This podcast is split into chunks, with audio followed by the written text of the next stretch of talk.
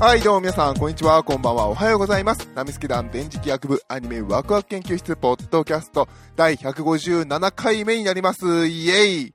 はい、ということで、このラジオは二次元の面白さを語り合い、知っていくをテーマに、パーソナリティがそれぞれの視点で見たアニメの感想を語り合い、新たな視点を持って、もっとアニメを楽しく見ていこうというラジオ番組になっております。イエイはい、ということで、えー、157回目になります。パーソナリティは私、電磁気学です。よろしくお願いいたします。いやー、6月が終わりますね。え、2019年半分終わったのっていう。ちょっと意味がよくわかんない状態ですね。ちょっと意味がわからないですね。うん。なんかもうちょっとぐらい2019年私たち味わいたい感じが、えーしなくはないんですけど、皆様いかがお過ごしでしょうか私はね、えー、ここ最近の低気圧にやられて体調が不良です。いやー、今日もね、あの、モンスターを2本ほど飲んで頑張っていきたいと思っております。はい。えー、そうですね、他に言うこと、他に言うこと、いやいやいや、進めましょう。えー、第157回ということでね、えー、テーマがですね、タイトル見ていただくと分かる通り、えー、ダンマチエピソード0、アルゴノート前編の感想になっております。はい。えー、ダンマチですね、ダンジョンに出会いを求めるのは間違っているだろうか。ということで、えー、こちらのね、えー、なんだ、小説作品からアニメになって、で、今回、えー感想を語らせていただくのがそちらのスマートフォンゲームの方、ダンジョンに出会いを求めるのは間違っているだろうか、メモリアフレーズの方の、えーイベントのね、ストーリーをちょっと語らせていただこうかなと思っております。まあお前、冒頭出たこととちゃうやん。アニメじゃないやんけっていう感じは置いといていただいて。えーと、まあね、ゲームです。去年のね、今頃も一つ語らせていただきましたけれども、あの、去年が、えーゲーム1周年記念ということで、あの、特別エピソードのイベントが発生しまして、ストーリーがすごく良かったんですね。で、去年は大森、あの、原作者の大森藤野先生でよかったかな大森藤野先生の、えー完全監修という形で、ん？普通のストーリーもそうかなで、今回がですね、2周年記念、ねそのね、1周年もね、すごいいい内容だったんですよ。で、劇場版やるって言ったから、もうこの内容でいいじゃんっていうぐらいいい話だったんですよ。すごく、断末らしかったんですね。で、えー今回、その、今回、今年この時期でね、2周年になったわけですよ。2周年何すんねやろうと思ってて。去年かなりいい話だったんで、あれを超えるって何やろうと思ってきたら、エピソード0、アルゴノートなんですよ。ね。あのもう、断末のね、あのストーリーをね、あの、アニメ見たりとか、小説読んだ方は分かってると思いますね。主人公のペルクラネル君が憧れた、えー大好きだった英雄譚の話、アルゴノートですね。で、もう一人、えーっと、ソードオラトリアの方ですね。あの、アイズ・ヴァレンシュタインっていうキャラクターが、あの、ヒロインとしていて、まあ、あの、主人公のベル君が憧れるヒロイン。で、そのヒロインのアイズ・ヴァレンシュタインがいる、すごい強い、ロキファミリアっていうとこの一人、えー、アマゾネスのティオナ・ヒリュテ。もう読み方があんで、あの、ま、村川梨衣さん、りえしょんがやってるキャラクターで、そのキャラクターも、あのー本が好きで、で、冒険譚、アルゴノゥト、私も好きだったなーって、すごくすごくしんみり語る、もう本当にわざとらしいぐらい語る、いいシーン、あのすごく印象的なセリフがあって、その後ね、主人公のことをアルゴノートくんって呼び始めるっていう、かなりね、ダンジョン、あの、ダンマチの中では重要な位置を占めるアルゴノートというお話。でも、原作の方ではまだ一度たりともどういう話なのかは語られていない。あの、英雄に憧れたあの、なんていうのかな。普通の人？そういう英雄に憧れた少年の物語っていう話で、じゃあ実際それだけで、それを主人公のベルクラネルに当てはめて、なんか英雄に憧れてるこの話っていう形だったんですけど、まあ具体的な内容は語られてないと。で、何を思ったかこのゲームの方、男女断末メモリアフレーズの方で、えー、2周年イベントとして、その中身が何かを解説し始めました。解説し始めたというか、もう丸々アルゴトートの話なんですよ。で、あの、まあ、人間で、エルフ、ハーフエルフ、で、えー、獣人、ウェアウルフってよかったっけ？で、ドワーフ、エルフ、で、神様は出てこないんですよ。神様が降りて、神々が地上に降りてくる前の物語なので、で、その時代で人たち、人、人類種と魔物が戦っているという、その時代で生まれた始まりの英雄の物語なんですね。で、まあさっき言ったように人間とハーフエルフとエルフとドワーフとウェアウルフと、で、まだ、あれかな？あの、えー、あれ、なんて言うんだっけ？リリとかの小人の人たちとかは、パルームか。パルームは出てきてなくし、アマゾネスは出てきたか。が、まあ、そのキャラクターたちが、が、あの、どう、どういう物語だったのか、それが中心でアルゴノートの話が進んでいきますと。で、各種族のは、あの、なんていうのかな？一応、断末のキャラクターデザインを使い回して言い方はおかしいですけど、まあ、断末を知ってる人たちが分かりやすいように、その、キャラクターを、で、アルゴノートの代わりに、かのと、キャラクターデザインのところにベル君と松岡さんを置いて、で、あのー、エルフのところに、あのー、リュウリオン。リュウリオ、リュウさんのキャラクターデザイン。ちょっと違う、ちょっと髪型とかいろいろ変えてはいるんですけどね。で、置いて、あの、早見さんとか、そういう形で、各キャラクター設置して、アルゴノートがどういう話だったのかっていうのをずっとなぞっていく、えー、物語になっております。まあ、あのー、あれですよ。まあ、まあ、我々もよくあったじゃないですか。あの、なんですか、古いですけど、なんていうの？あの、天地無用のキャラ使ってプリティサミーやったみたいな。アイドルマスターのキャラクター使ってゼノクラッシャーやったみたいな。あんな感じです。私の中ではこれはいい例えだと思 ってます。私の中でゼノクラッシャー神アニメですからね。えっと、まあそんな感じでね、えー、語られているストーリーになっております。いやー、これがね、面白かった。すごく面白かった。なんであのベル君たちが憧れたのか、どうしていきたいのかとか、それがすごく面白かったんですよね。うん。なんで原作でやんないのぐらいの。で、まあ、ある種流行りのエピソードゼロですけれど、いやー、いいんですよね。ぜひともね、あのー、もうこれね、まだ前編なんで、どこまで語ったらいいかっていうのもあって、正直今回ネタにしようかどうか悩んだんですよ。でも、これ私が後編見てから喋り始めると多分、これをもしも聞いて、へーって思って、スタートした人が追っかけるの結構大変だなと思って、まあ、スタートする人がいるかわかんないですけど、うん、今前編が、6月10、いくつかな ?6、8とかその辺だったかな？に、えー、公開されて、で、7月頭 ?7 日、7月7日？よ、4日ぐらいかな？までが前編公開で、あ、その後も多分前編はずっと見れると思うんですけれど、で、その、だから7月2週目？前ぐらいから後編が見れるようになるので、まあ、あの、ラジオを聴いていただいてご興味持っていただければ、えー、見ていただければいいかなと思ってます。あの、結論で言うと本当にね、断末を楽しんでる人は見てほしい。本当に見てほしい。それぐらい良かったですね。これを知ってる知ってないとは結構違うんじゃないかぐらいの、うん、いい話でしたね。まあ本編のね、面白さには大きく大きくは来ないとは思うんだけどなでも、これは知ってる方が面白いかなっていう感じがしますね。うん。アルゴノートは？どういう人だったのか、どういう物語だったのか？で、この、うん、バックボーンをもとに、ティオナとかベル君が動いているんだなと思うと多分また一つね、あの、このラジオのテーマの通り視点が変わって作品を楽しんでいけるのではないのかなと思っております。まあね、あの、どんな話か、あの、ご興味がね、ちょっとでも湧いた方は、YouTube でもいいですし、あの、本編の方で、あの、なんだ、その、2周年記念の、あの、偉大冒険探アルゴノートのプロモーションビデオが見ることができるので、まあ、そちらの方を見ていただければね、おーと思っていただけるのではないかなと思ってます。もうね、さっき言ったように、ベル君とティオナが憧れた話なんですよ。なので、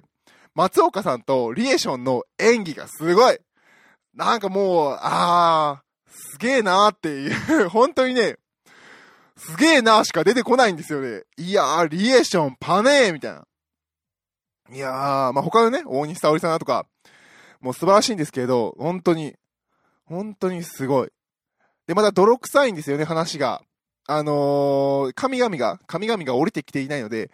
特別なね、恩恵も受けていないので、特別な力はないんですよね、全部が。本当に、だから、あの、本当にもう、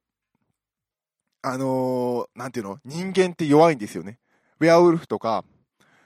ドワーフだとか、エルフの方が圧倒的に強いんですよね。その、そういう時代の物語で、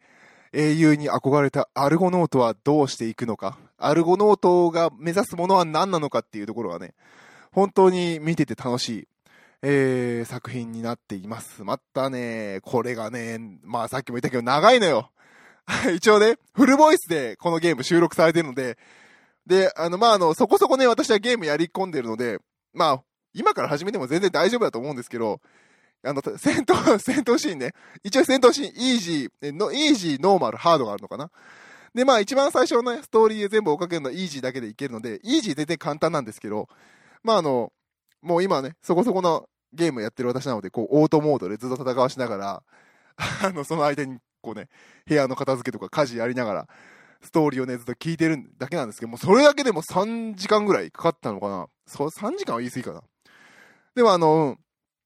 フルボイスでね、やっぱ聞くと、各間とかがあるんだね。あの、結構、聞き応えがあるんですけどもね。いやーよかった。これはね、ほんとぜひフルボイスで聞いてほしいですね。うーん。ぜひ皆さん、あの、楽しんで見ていただきたいっていうのが、もう今日のラジオの結論これだけなんですけど、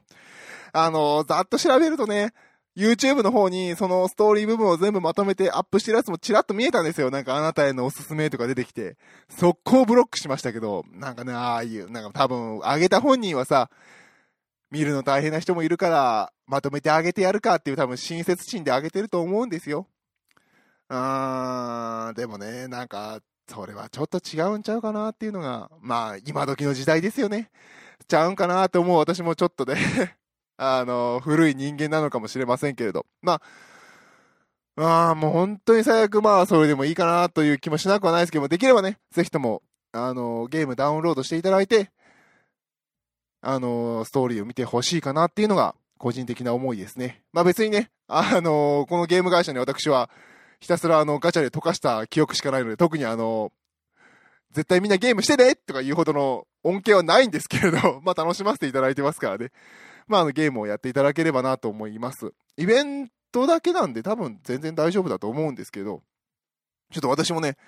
ほんまかいなということで、あの、ゼロからね、一番弱いキャラ選んでゲーム進めてないので、結構その辺一言で申し訳ないですけども。でも本当にあの、まあ、ゲーム性がね、楽しいかどうか人によりけりなのであんまりなんとも言えないですけど、まあ、ゲーム下手な私でもちょこちょこ進められるレベルの、えー、レベル設定にはなってると思うので、ストーリー見る分にはそんな苦労はないかなとは思っています。まあね、ぜひとも、このストーリーを見てほしい。あ、もうなんかね、あんまりね、あれやこれや触れると本当にね、ネタバレになっちゃうから何を言おうというのがすごく悩みながら今、喋ってます。いつもね、こう、バーっとね、言うことを箇条書きで書き出すんですけれども、バーっと書いた箇条書きがね、全部ネタバレだったんですよね。まああの、楽しんでえー、見てください。まだね、後編も全然あるので、今完全にね、ある、あの、前編はまあ、まあ、気象転結で言うと気象ですよね。で、天がこれからぐらいのところで終わってる感じかなうん。いやー、ちなみにあの、ヘスティア様は出てこないので。オチの方へ出るかもしれないですけど、まあ多分あの、神々が降りる前のお話なので、ヘスティア様のそちら系は出てこないですね。本当に人間たちのお話なので、いやー、見てほしい。これは面白かった。うーん、一周年記念もね、すごかったんですよ。でもね、今回はね、群を抜いてますね。さすがっていう感じがして。まだね、もうなんか松岡くんがね、松岡江次さんがもうあのー、なんでしょうね、松岡さんのあの演説帳のあの、これはこうだからこうなんだとかいうあの、何の根拠もないのに、おーって、うんって思わせてしまうあの語り口調。いやー、すげえなー、この人、と思いながらずっと見てますね。で、アートリエーションも、大西沙織さんも素晴らしかったですね。うん。うん、あとね、中性的なキャラクターのエルフの出てくるんですね。理由なんだっけ？なんかね キャラ名忘れた。キャラ表がね、ホームページ出ないんですよね。で、これ多分アプリ起動すると音が出るから、あんまりやれないんですけど、まああの、エルフのキャラクターがいて、ちょっと中性的なね、銀融詩人の役で、あの、早見沙織さんがやられてるんですけれども、いやー、あの、早見さんほんと必聴なんでみんな聞いて。ということでね、えー、っと、そんなもんかなもうね、ネタバレなしに言うにはな、最近ね、ネタバレ、こっから喋りますネタバレ喋りまくってるから、ちょっと、ネタバレを、まあ、ネタバレ何を喋ればネタバレになるかっていうともう喋り出すと全部ネタバレになるから喋れないんですけど、あの、面白い。うん、アルゴノートが目指したものが何かっていうのを知ることがすごくこのさ、断末という全体を見ていくのにすごく重要なんだなっていうのをすごくひしひしと感じながら見れるストーリーでしたね。ほんとそこ、そこが断末の本当に原点なんだなっていう。うん。それが一つだと思います。ただのね、ベル君の成長物語ではないと。ベル君が目指す成長の先何を指針としたのか、何を下地としたのかっていうところが大事ではないのかなと思えるものでしたね。それまでずっとアルゴノートが好きですっていうぐらいなのと、あと、ほら、おじいちゃんが女の子を泣かせちゃいけないからっていう話をしてたけれど、それだけではないのではなかろうかというところが、このアルゴノートで、えー、知ることができたんではないかなって感じています。あ、まだね、後編が全然残ってます。後編が残っていて、アルゴノートが結局前編、前編の方でね、見せた、その目標、考え方が、どう決着つくのかはね、すごく今から楽しみになっています。はい。ということで、こんなところかな。あのー、ちょっとね、あの、内容をね、ずっとぼかしながら、あのー、ほんとやってない人にはね、申し訳ない。この喋り方だと、あのー、なんじゃお前っていう感じだと思います。うん。で、なので、あの、ぜひあの、ゲーム開いて、断末をやってみてはいかがでしょうか。もう最悪、ほんと最悪 YouTube でま、まとめてるやつの見てもいいよ。なんかあれ、あれの再生回数を、あの、増やすのがすごい悔しいのであまり進めたくはないですけれど。うん、そんなんでもいいから、このストーリーは知ってほしいですね。このストーリーを知って、噛み締めて、私たちが楽しんだ後、そのまま、7月から始まるダンジョンに出会いを求めるのは間違っているだろうか、2の方のね、アニメに移っていきたいなと思います。多分この話を知って、断末をもう一度見返すと全然違う、もう一つの見え方があるのではないかなと私は感じておりますので、えー、ご興味持った方、ぜひとも見てみてはいかがでしょうか。なのでね、もう一回言っておきます。あの、ゲーム名は一応、男女に出会いを求めるのは間違っているだろうか、メモリアフレーゼという、えー、スマートフォンアプリのゲームの方です。えー、一応ね、Apple Store、Google Play からも、Amazon でも販売中と書いてんだ。これなんで Amazon で販売中って書いてんだ？あー、そういうこと？あの、あれですね。Amazon の Kindle Fire とかでもできるよっってことなのかな？うん。よくわかんないけど。まあまあ iPhone か Android でやって。まあそんなところですかね。まあ、私はね、いくばかか課金をしているので、課金せずにも遊べますよとはあまり偉そうに言えないんですけれども、今2周年記念で石配ってるから、興味があればダウンロードしてみて、面白くなければすぐ消してもらえればいいかなと、私は思っております。はい。えー、ということでね、えー、今週は、えー、第157回、断末エピソード0アルゴノート前編の感想をお送りしました。ほんとすいません。あのー、なんだろう、内容に触れずにね、いや、いい話なんだよ。もういい話なんだけど、なんかもう一言一言言っちゃうと全部ネタバレだしね。一応ね、どういうアルゴノートの思いなのかは、プロモーションビデオ見て、そしたらわかるから。はい。ということで、えー、今週は、えー、ここまでになります。えー、もう一回言っとこう。ダンマチエピソード0アルゴノート前編の感想でした。えー、パーソナリティは私、電磁気役でした。どうもありがとうございました。